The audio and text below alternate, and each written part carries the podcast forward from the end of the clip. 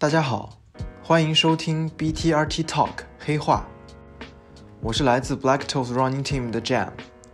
黑话是 BTRT 的一个全新的尝试。我们想通过 Podcast 的形式和大家分享那些发生在马拉松跑者身上不为人知的故事。无论是世界顶尖的选手，还是像你我这样的业余爱好者，每个人都有属于自己的独特经历。所以，我们会邀请不同风格的跑者来到这里，和大家讲述那些有趣的故事。嗯，上一期我们的节目聊了聊疫情对于像我们这样的业余跑者的改变，而今天这一期呢，我想跟大家聊一聊业余跑者的对立面 ——Pro，也就是职业跑者。他们将跑步作为事业，日复一日的训练，只为突破自己的速度极限。看似他们离我们很遥远，但如果你真的喜欢跑步和马拉松这项运动，其实跟他们的距离也没有很遥远。因为其实呢，有一些东西并不是只有 pro runner 才能享受到的，比如训练计划，比如教练的指导，比如装备。那么今天我们就想来和大家聊一聊关于 pro 的那些事儿。今天和我们分享故事的。是跑圈里面最懂装备的，装备大神里面跑得最快的，呃，微博巨威中的巨威，他叫爱 Gator，啊，那 Gator，请跟大家先做个自我介绍吧。啊，大家好，我是 Gator，我目前全马 PB 二三七，我特别喜欢装备，尤其是跑鞋。其实和跑步沾边的我都有关注，兴趣十分的广泛，像什么背心儿啊，然后我们手表啊，各种乱七八糟的东西都特别喜欢。嗯，我现在呢还是每天通过更新微博来和大家分享我喜欢的东西。开始我们今天的这个聊天之前，我想先问一下 Gator，就是你为什么会叫爱 Gator 呢？这个微博的名字是怎么来的？其实我吧，对于起名儿，我就是。怎么说呢？我不是很很在意这些。当时起这个微博用户名的时候，也没多想。我当时在我们我因为我在广州上学嘛，当时每次跑完以后，我都会去全家买一瓶加德乐喝。嗯，对，Gatorade 肯定不能叫 Gatorade 嘛，然后就取了前面的 Gator。对，然后我就叫爱 Gator。哦，这也没有什么太大的意思，我就随想到哪儿就起个名，就这样。这这还挺好玩的，没有什么太深刻。这还挺好玩的，这还挺好玩的。作为一个马拉松跑者，可以明显的感觉到马拉松这项运动在中国的发展越来越好，每年都有越来越多的比赛涌现出来，然后业余跑者的水平也在一步一步的提高。对。那么我们今天提到的这个 pro runner 就职业跑者。有越来越多的这些业余的顶尖的跑者都想变成 pro，把现在的工作辞掉，然后去专职去做跑步，把这个把当成他们追求的目标。那我想先问问你，你有没有过这种想法？你有没有想过变成一个 pro？想过肯定是想过，因为我很喜欢跑步嘛，我也幻想过每天就是跑步训练、吃饭、睡觉这么恢复，然后第二天继续训练。但是后来想一下，其实不是很现实。就先不拿咱们国家来说，就拿体育大国美国，不知道你有没有读过那个 Les Run，他有写过一篇文章，他专门介绍如何成为一名。职业跑者，他给你举了一个很切合实际的例子，就是说，大部分高中跑者想上大学的话，NCAA，呃，美国高中生他们去上大学，他会有三个等级，对，就是第一、第二、第三这样的等级，对，对对对。一般来说，最后成为职业跑者的绝大部分都在 D one 这个大学读书，就一般都是在 D one 大学。第二 D D two D three 的都是很少了，咱们就忽略不计了，因为他那个具体的数值我记不太清了。但是这么多的高中的男孩女孩跑者，他们能最终上到。D one 这个大学的就是千分之一这种，然后呢，大学成为职业跑者的话，一般来说也是需要在全美大学生排名需要很靠前很靠前，才有机会得到赞助。你在 D one 这个级别里，又要筛选掉很大一批，最后能成为 Pro 的都是精英中的精英，就是说他们肯定是肯定要有天分，就必须能。与生俱来跑得快，而且还要有机遇。就是他们有的人可能有天分，但是就是没有赞助，是，然后可能还需要一些智商来处理一下这些乱七八糟其他的问题。对，其实这就是一个综合的实力的结果。对，你不仅要有好的硬件条件，你还需要过硬的这种软性的这种条件，比如比如说意志力，比如说你的情商、你的智商，而且还得有老天眷顾，就这种感觉。是老天爷赏饭吃这种，对吧？对。然后，即使你最后成为了 Pro，嗯，也是并不是很好过的。你能看到光鲜亮丽的那些 Pro，只是很少一部分，还有一些。我举个例子吧，嗯，我很喜欢的一个跑者，不是跑者，也是 Pro 了，他叫 Edward Chaserick，他是毕业于俄勒冈大学。但是他是一个肯尼亚人，从高中的时候就从肯尼亚来到美国上学。他一直想获得美国国籍，然后代表美国参加奥运会。他高中时期 seventeen times NCAA title，十七次的 NCAA 冠军头衔。嗯，对对。但是他到现在还是没有获得美国国籍，而且他现在也是比赛并不出彩。别看他高中的时候简直就是真的土榜的感觉，就是没有人在一千五到五千。除了他大学生涯的最后一场比赛，因为腰伤输给了 Justin Knight，他基本上就是只要出场就是第一名，就这种感觉。但是他即使这么优秀，但是他 turn pro 以后，现在过得也不是很好，就没有那么光鲜亮丽，不像像 Mo Farah 或 Galen Rupp 这些这么你能看到，就是说他其实过得也不好。然后我希望呢，并不希望就最后每天就是成为职业跑者，每天就跑步、吃饭、睡觉。对我还希望，因为我还喜欢球鞋，我喜欢运动嘛。我希望能做相关喜欢的工作，同时还保持着接近 Pro 强度的一个训练，因为我觉得这也是可能的。那我只能说一句，这就是强者吧？没有，这就是强者吧？因为其实有有先例，嗯，就是呃，我想想，二月份的时候吧。Nike 不是发布了 Alpha Fly，就在那个创新峰会上发布了这个 Next Percent 的系列。对对。在你有没有注意到，在视频中有一个他们拍的官方视频，YouTube 有一位女士，她介绍介绍这个 Alpha Fly 的一个人，她叫 Carol Dimov，她是 Nike Running Footwear Innovation 的 Vice President，翻译过来就是跑鞋创新的主管，类似于高管。嗯，这头儿。对对，她是很厉害，她是。怎么说？他本人参加了去年的那个多哈世锦赛，代表美国。然后今年还是达标了美国的奥运选拔赛，就参加了二月二十六号在亚特兰大的奥运选拔赛。虽然跑的没有没有那什么达标，就是没有进入前三，也没有前十吧，但是他成绩也是非常优秀的。我忘了好二二六还是二二几，记不太清了。非常优秀，但是他就是一个同时兼顾工作和训练。他的现状就是我期望的，我也希望能从事一个类似的，然后同时保持着高水平的训练。对，就像你说的，其实 Nike 的这个 Nike Running Footwear Innovation Vice President 这个 Dimov，其实他跟之前 Nike 的前 CEO Mark Parker 就有点像。对，就是他们都是很喜欢运动。Mark Parker 呃年轻的时候全马 PB 也在二三二三级，对，就跑得很快了，就跟你去年上马一样，对不对？啊，是。你在中国想走职业体育这条道路的话，呃，就是你可能也是要跟我们这种。呃，普通的学生或者说普通的这种业余爱好者要走完全不一样的一条路，就是走去走体制内的那条那条路，对吧？对，就是从小就要进入体校，一层一层的训练，一层一层的选拔，就从这个体校调到那个体校，区体校到市体校，再到再到再到省队，然后甚至你练得好可以去到国家队，就是这是两个完全不一样的一个一个一个发展的方向，所以我觉得。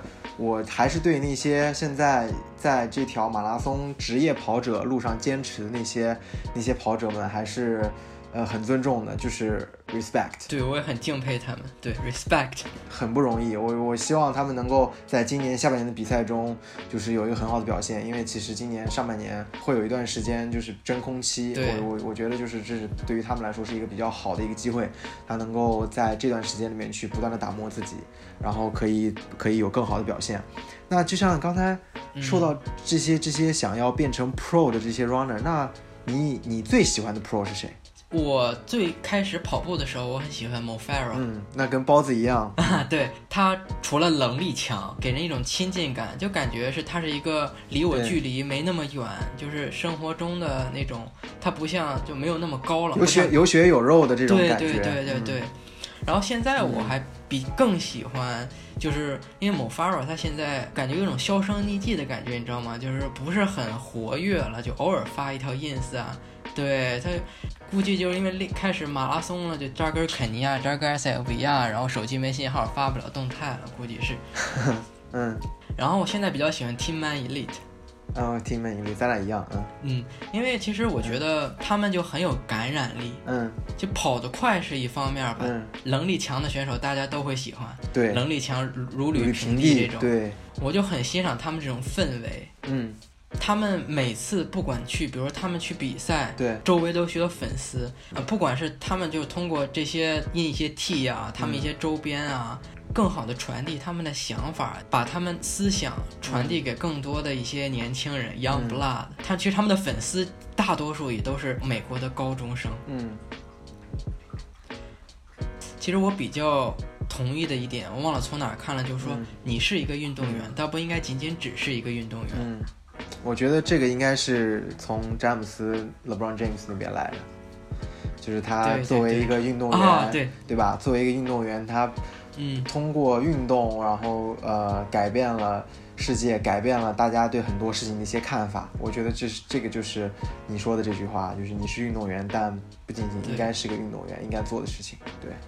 啊，那对了，Jam，我说了我喜欢的，那我想知道你喜欢哪些 Pro 啊？嗯，我喜欢的其实跟跟跟大家喜欢的可能有点不太一样。首先就是当 Oregon Project 还在的时候，我比较喜喜欢他们里面有一个女生运动员，就是一个黑人跑中距离的，呃，叫做哈桑，她是荷兰国籍，荷兰那个对，荷兰国籍，对，就是她，我很喜欢她。嗯，然后还有就是刚才像你说的，像 Team Man Elite。就是他们，呃，这个年轻的团体在做跟 BTRT 一样的事情，就是拉近跟大家的距离，通过一些自身的一些行为，然后传递一些比较积极的能量和一些精神。嗯，然后还有就是日本的运动员的话，Pro 我比较喜欢深野大地。哎，那你为什么喜欢深野大地？这个 Pro 不是那么耀眼，我觉得你看日本日本选手，大家可能什么大破节是吧？对，射犹太这些，还有其他的。什么勇马是吧？勇马对，是的。因为我觉得，首先神野大地的笑容非常的阳光，非常灿烂。我觉得这是我比较喜欢他。首先，这是我喜欢他的原因。然后，其实他跑的也不慢，全马在二幺零。然后还有就是他是香根一传，他是青山学院的嘛。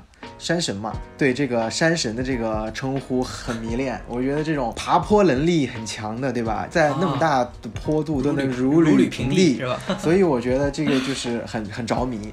要不然我怎么能跟呃南京的那位如履平地的选手关系那么好呢，对吧？对。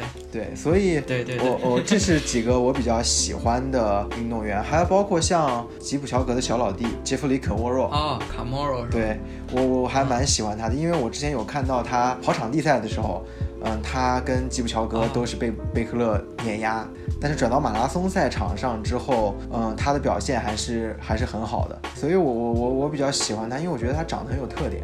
就是我是这种会对 会对这种外表和长相 style 比较感兴趣的人，所以我我还蛮对。其实卡莫罗就是和那个谁神野大地是，我感觉差不多，都是那种就是很阳光，然后是是的，有点憨憨的是的，是的，是的，就是感觉很 nice 的那种感觉。所以我刚才说到 Oregon Project，你有喜欢的在 Oregon Project 里面的选手吗？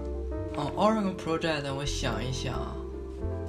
除了最早喜欢的 Mo Farah，现在还喜欢，并不是现在不喜欢。嗯嗯嗯。嗯，其实我也比较对 Galen Rupp 感兴趣。嗯，美国一哥。虽然虽然我可能和刚才说的有点矛盾，就是我比较喜欢那种亲亲和力的，但是我感觉他的这种，其实你可以上那个 Let's Run 上搜，或者上 Google 一下 Galen Rupp，对他好多的评价就是。冷冰冰，人狠话不多那种感觉。对，因为 Galen Rupp，Galen Rupp 这种职业的 Pro，就像像上期我们也提过，嗯，他可能就真的很专注在他的训练上面，他也没有什么社交媒体，也没有什么过多的曝光度，就给人大家给大家一种世外高人的那种感觉。你只有在赛前，可能赛后那种发布会才能见他说两句话，其他的时候他就是躲起来自己训练，在家里面住着，然后保持他的状态这种。但我觉得可能就是这种距离产生美吧，就是一种神秘感，会让你觉得就是那种若隐若现的感觉，反而会更让人呃着迷一点，有可能。他也是很很重家庭的一个男人。他这次选拔赛，我看，因为周六是美国奥运会选拔赛嘛，是周日第二天，他也是亚特兰大的一个半马。嗯，然后半马发枪的时候，选拔赛女子的前三名和男子的前两名。都去发枪啊，还是怎么着？反正都去那儿战场去撑台子去了，唯独没有他。嗯，对，唯独没有他。然后为什么？就他，因为他前一天晚上六点好像就搭飞机回回家了，回了回俄勒冈了。嗯，对。不过我刚才想说的就是，其实他的这种不善言，也不是不善言谈，就很少说话。很，我觉得有可能是和他的教练。萨勒在有关，就可能他教练不会让他多说一些。我其实我觉得俄勒冈计划对他影响挺大的，因为他他不是没有 ins，不是没有 Instagram，不是没有 Twitter，是他不更新了。对，不用。他的 Twitter 其实，在零九年的时候还发了挺多的，你可以去搜一下。嗯。但是他发了一堆乱七八糟的，我都看不懂发什么意思。我感觉其实有可能和他这个前教练了，应该叫前教练，对，Alberto Salazar 有关系。他现在换了 Max Smith。对，Max Smith，对。期待一下他之后的。一些变化吧，看看有什么和之前不一样的。是因为其实 Oregon Project 怎么说呢？嗯，没办法，就说不清，就这种说不清道不明的感觉。他有没有用药啊？有没有 cheating 啊？doping 啊？就说不好。嗯。现在他们运动员也不会发声嘛。是是。对，哎，咱们聊着聊着就聊到 Oregon Project。对，突然就换到 Oregon Project，因为其实大家对于马拉松这个中长跑的了解或认识，我觉得 Oregon Project 其实在。对于中国跑者来说，起到了一个挺大的作用，对吧？对，因为不仅是那些骷髅头，对明星的选手，还有包括那个很诱人的那个飞翔的骷髅的 logo，唯一的一个亚洲选手，日本选手大破鞋，他从日本到了俄勒冈，然后开始接受美国跟日本完全不一样的训练。然后其实我在那个记录片里面有看到，就是他们有很多，嗯，我都很没有见过的一些一些设备和一些和一些装备，就很高很高级很高端的那种。就说到这个，说到这个装备。那我想问问你，就是你可以跟我们聊一聊，就是现在你在平时跑步的时候，呃，会穿戴什么样的装备，从头到脚？那就从脚到头吧，没问题。因为我很 很喜欢跑鞋，因为我特别特别喜欢跑鞋，特别特别喜欢。嗯，所以我的鞋非常多。嗯，蜈蚣，OK，蜈蚣。嗯，对。嗯，我现在跑鞋的话，因为你看现在疫情影响。我也是在家憋了好好几个月了，因为我家附近是没有操场的，学校不不开门锁着，那个操场是锁住的，所以只能跑公路。公路路面比较硬，老猛干的话，而且鞋子的保护性不好，其实有你对你的腿损伤还是不小的。嗯，所以我现在穿一些会多尝试之前没有尝试过的，嗯，缓震系的，嗯，然后可能也会比较比较厚重吧。对，那是什么鞋呢？我在穿，我也推把那双跑鞋推荐给你了，就是 Hoka One One 的 Clifton Six。对，那个我之前穿过四代，然后六代是别人寄给我的。嗯。然后我穿了一下，觉得哎很不错，哎呦不错哦这种感觉。这就是传说中的。然后后面又买了，没有，后面又买了，自己买的是 Saucony 的 Trumps 十七代。嗯。还有还有一个一双是 New Balance 的一零八零 V 十，但是我比较想讲讲一讲我现在在穿的。Trumps Saucony 的 Trumps 第十七代，嗯，因为怎么说，我之前的我之前的习惯是不会穿太沉的跑鞋，对，因为一是沉的话，它可能鞋面一般都会很厚，我在广州不可能穿鞋面厚的，是，那鞋面厚太热了，对，捂得很闷，对，缓震的话，我在广州，因为操场我跑操场也是不少，我为了保护操场草地什么的跑的都很多，嗯，跑在广州的时候跑那种公路少，所以现在回到家里来。没办法，没得选嘛。嗯，买这双鞋的原因还是我，因为 Saucony 要发布那个碳板鞋 Endorphin 系列。对。然后我就开始仔细的研究了一下 Saucony 的所有鞋，就根据那三双鞋引引发了我极大的兴趣，然后开始研究一下 Saucony 的鞋，然后发现这双还不错。嗯。然后我比较喜欢的一个跑者就是美国的 J Ward。哦，我知道了，J 那个 Jerry Word，数学教师、数学教授，对对 Jerry 数学教 Word，授对 Jerry Word。我有一次在那个他的 ins 快拍快拍里看见了他发的这个 Trumps，嗯他开箱了 Trumps，然后被他那个全黑的外表，但是很骚的星空鞋垫儿深深的吸引了。嗯嗯没错，我就是被这个骚鞋垫儿吸引了。嗯，然后我就下单也买了一双尝试一下嘛，但没想到一尝试彻底的 fall in love with 了，嗯上瘾了，真的非常好穿。嗯对，首先是它那个中底，所以你别看它三百多克，对，你穿上去以后其实不是很沉。嗯我发现其实三百克可能一开始以为觉得哇好沉啊，我、嗯我体重也不是，我也不是那种大体重跑者你也不是壮壮我应该，不不需要这些跑鞋。嗯，你是是吧？你是那我。是壮壮，我是壮壮，嗯然后，但是它那个脚感确实很弹。我一开始还以为它那个缓震跑鞋就是很软，嗯就是泄力的那种对软。然后对，但是你能很好的保护，就是缓冲很够，不会让你落下感觉生硬。但是它的脚感确实很让我 amazing 嗯 or awesome 这种感觉。嗯虽然很厚吧，嗯我在其实在这边感觉也还好。我之前不会选明白，那其实就是因为回到家里面场地的限制，对吧？让你重新选择了这种比较厚重的鞋，但是没想到一穿就爱上了。其实之前我的观念就是，我是肯定不会买太沉的，可能二百八九十、二百七八十克还能接受。但现在其实我感觉沉点儿的鞋还好，因为有些太轻的鞋肯定会有取舍，嗯就是说你不可能平白无故减轻重量，你可能把支撑片儿啊、内侧支撑什么的，或者中底那个抗扭的 TPU 给剃掉了，这种乱七八糟的可能都有吧。它可能会被保护性有些缺失，就你可能跑着爽，但是有可能引起一些跑步的伤病。嗯这是有可能。哎，对，那我就有，呃，我不知道你会不会喜欢这种选择比较沉的跑鞋来训练。嗯，我就是平时我们的训练课表就主要分成，呃，有氧的慢跑，然后间歇跟长距离嘛。就是因为会大家都会根据这种、呃呃训练课的性质的不同，会选择一些跑鞋。我之前慢跑都会穿 Nike 的 Pixis 系列，就是 Pixis 系列就一直是中规中矩，表现的比较稳定嘛。就是也是我开始入门啊、跑步马拉松的一双入门鞋，我一直穿它，然后。直到就是今年也是因为疫情的关系，就是操场和场地都关了，那我只能跑一些路跑。然后我发现路跑跑多了之后，Zoom Air 的这个反馈就越来越差。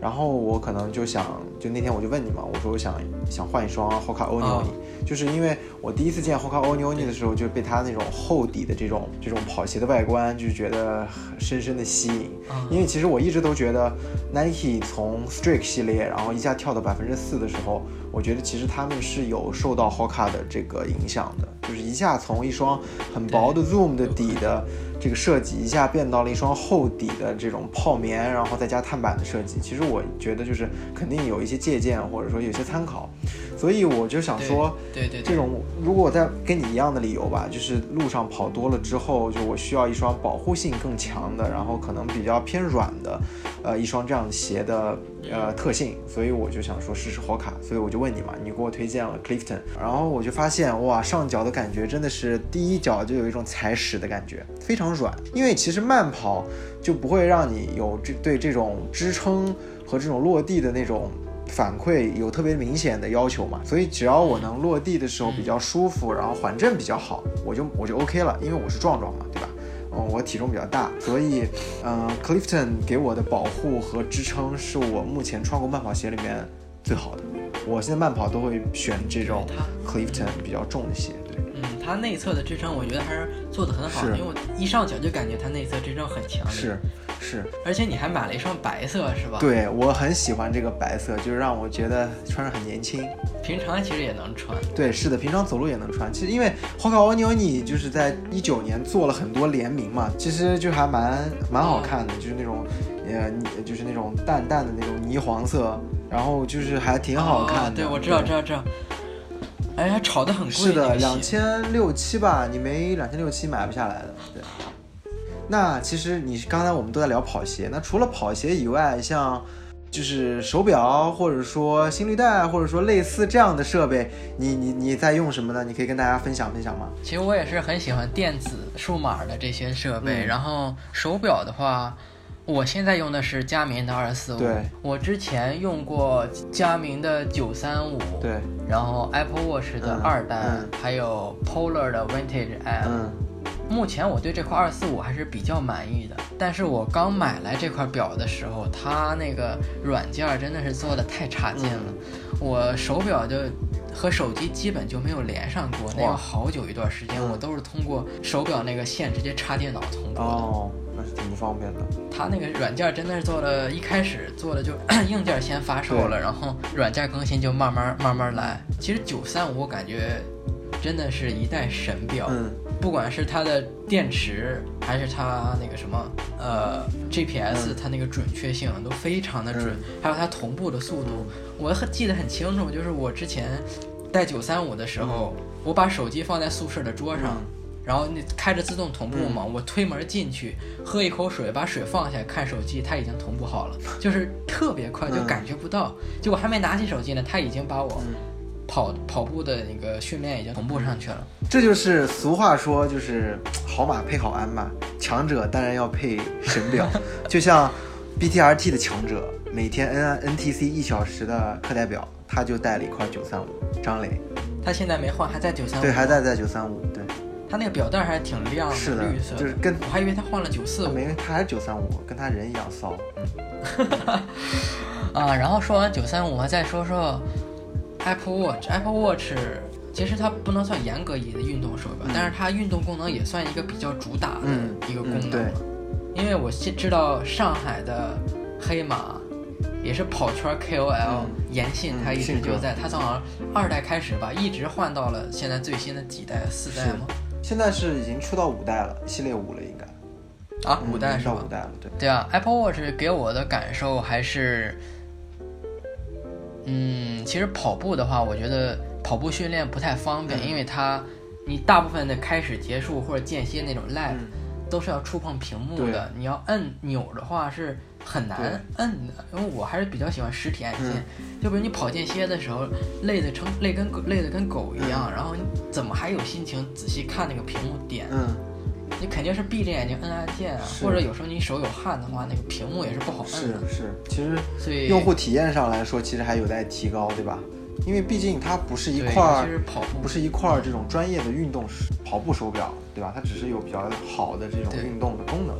对，但是平常你要带着它晚上出去慢跑，还能，它就是不是那个 eSIM 版本的，也可以往里头存歌，嗯然后戴着耳机就不用带手机了，听听歌边听边跑，其实体验还是蛮好的。哎，那你说到听歌，那你跑步的时候会听歌吗？哦，我会，我是重度的音乐和播客爱好者。嗯就跑步，我每次跑步必须都得戴耳机，嗯因为我大部分都是一个人训练，很少有一起训练，所以我基本每次都要戴耳机。嗯然后甚至有的时候我跑间歇我会戴耳机。哇，这就是强者吧？这就是大神吧？没有，就是一个人在操场跑，真是太太闷了，嗯太闷的慌了。然后我是我现在用的是，我也用过好多好多耳机，嗯但是大部分耳机都是出汗坏掉，然后要么就是丢掉，基本就没有能完好的，要么就充电，然后充着电，然后充着充着充不进去了，然后就扔了，没有能完好在我手中存留的耳机。嗯我现在戴的是 Beats 的那款，就是新出的 Power Beats Pro。嗯对，其实这个耳机我还是比较满意的。嗯，怎么说呢？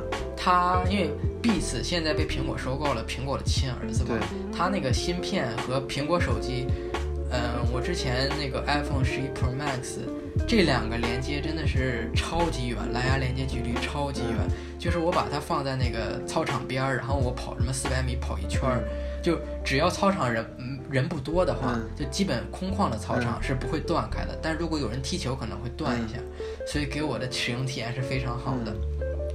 而且像它，对啊，盖上盖儿，就跑完了把耳机放进去，然后盖上盖儿自己充电。嗯但是，嗯、因肯定是不能，因为我也没有收他广告费嘛，嗯我肯定不可能纯夸他，我要吐槽他一下下。是是是，来欢迎。它欢迎有几个问题，就是 它有问题就是你出汗以后，然后它那个充电那个触点，它可能会被汗液腐蚀啊什么的。然后就是你用长了以后放进盒里，有可能就接触不良了。它那个电池是你必须得连到手机上，在手机那个负一屏里看。对是的 iOS 设备的话，嗯你没法在充电盒上看。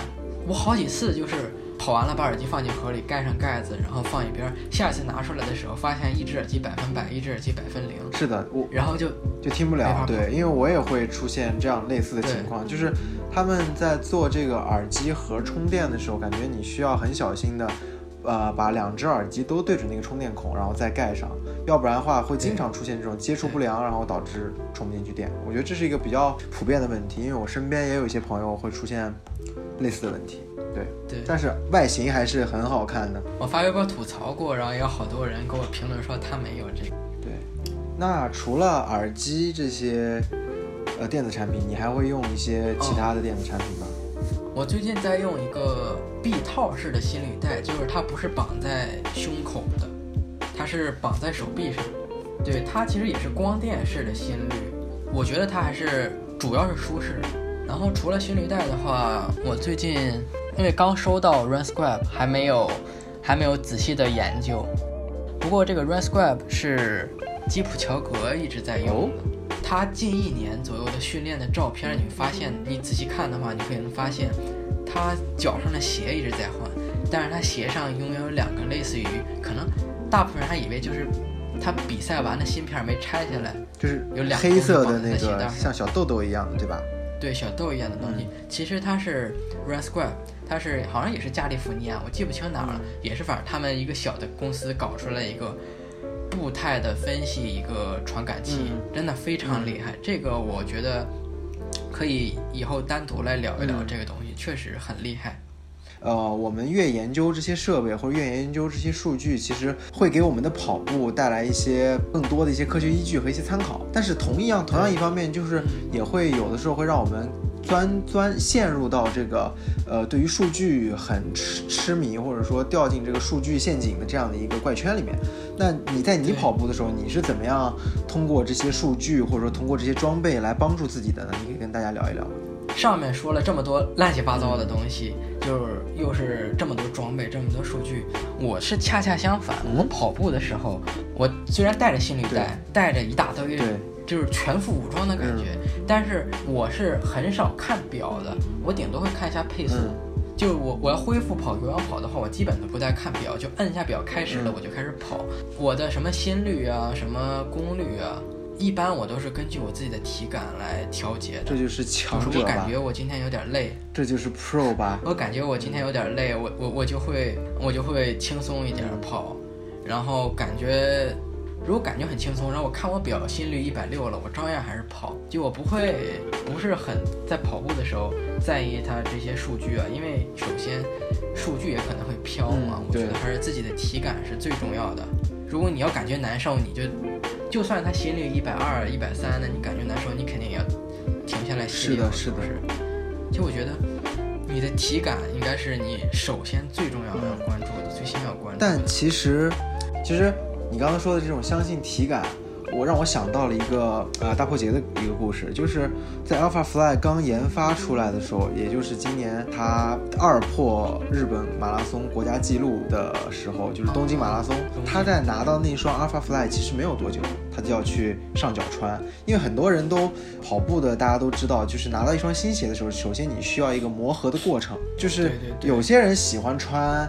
呃，Next，有些人喜欢穿呃百分之四，还有一些人甚至喜欢穿 Zoom Fly 跑跑全马，就是呃，因为大家对这个呃认知是不一样的。但大破节呢，就是他说我很相信科学。我很相信，呃，就是 Nike 的这些研究人员和这些创新的专家们设计出来这个鞋，所以我愿意去穿上这个鞋去放心的跑完这场，呃，对我来说很重要的比赛。就是我觉得，就是他已经对这种科学数据，就是，呃，首先他的可能对自己的身体非常了解。然后再加上他相信这个跑鞋能够，呃，对他的运动表现能够提升到下一个 level，所以他才会穿上这双他并不熟悉的跑鞋。但是我觉得对于很多跑者来说，其实还是要选一双，如果在比赛的话，还是要选一双，呃，自己比较熟悉或者说，呃，已经穿出感觉的一双跑鞋，这样会比较好。对，而且他肯定，我估计他之前应该也会穿过。Alpha Fly 的之前几个版本的原型系，对对对，他肯定知道这个脚感大概是这样，他可才会去选择。对对。不过真的有那种很猛的，就是选拔赛的，我想想，第二名 Jack Riley，Jack Riley，他真的就是因为他不是耐克赞助选手，对，他是没有他没有任何的 sponsorship，对对对，他真的就是前之前几天耐克叫他们去那个屋里拿了鞋，他试跑了一下，对，然后他比赛就直接就穿上了，哇，真的很猛，因为很猛，然后他还拿了第二名，对，而且。就是呃呃，Jake Riley 他就是属于那种，因为没有品牌赞助，他穿什么鞋都可以，因为感觉像是真正的黑马，你不知道他从什么地方就能杀出来。就像他的教练说，就是你知道，运动员在这种呃很难得的机遇面前，四年一次的奥运会，四年一次的这种选拔赛的时候，他可能会看到。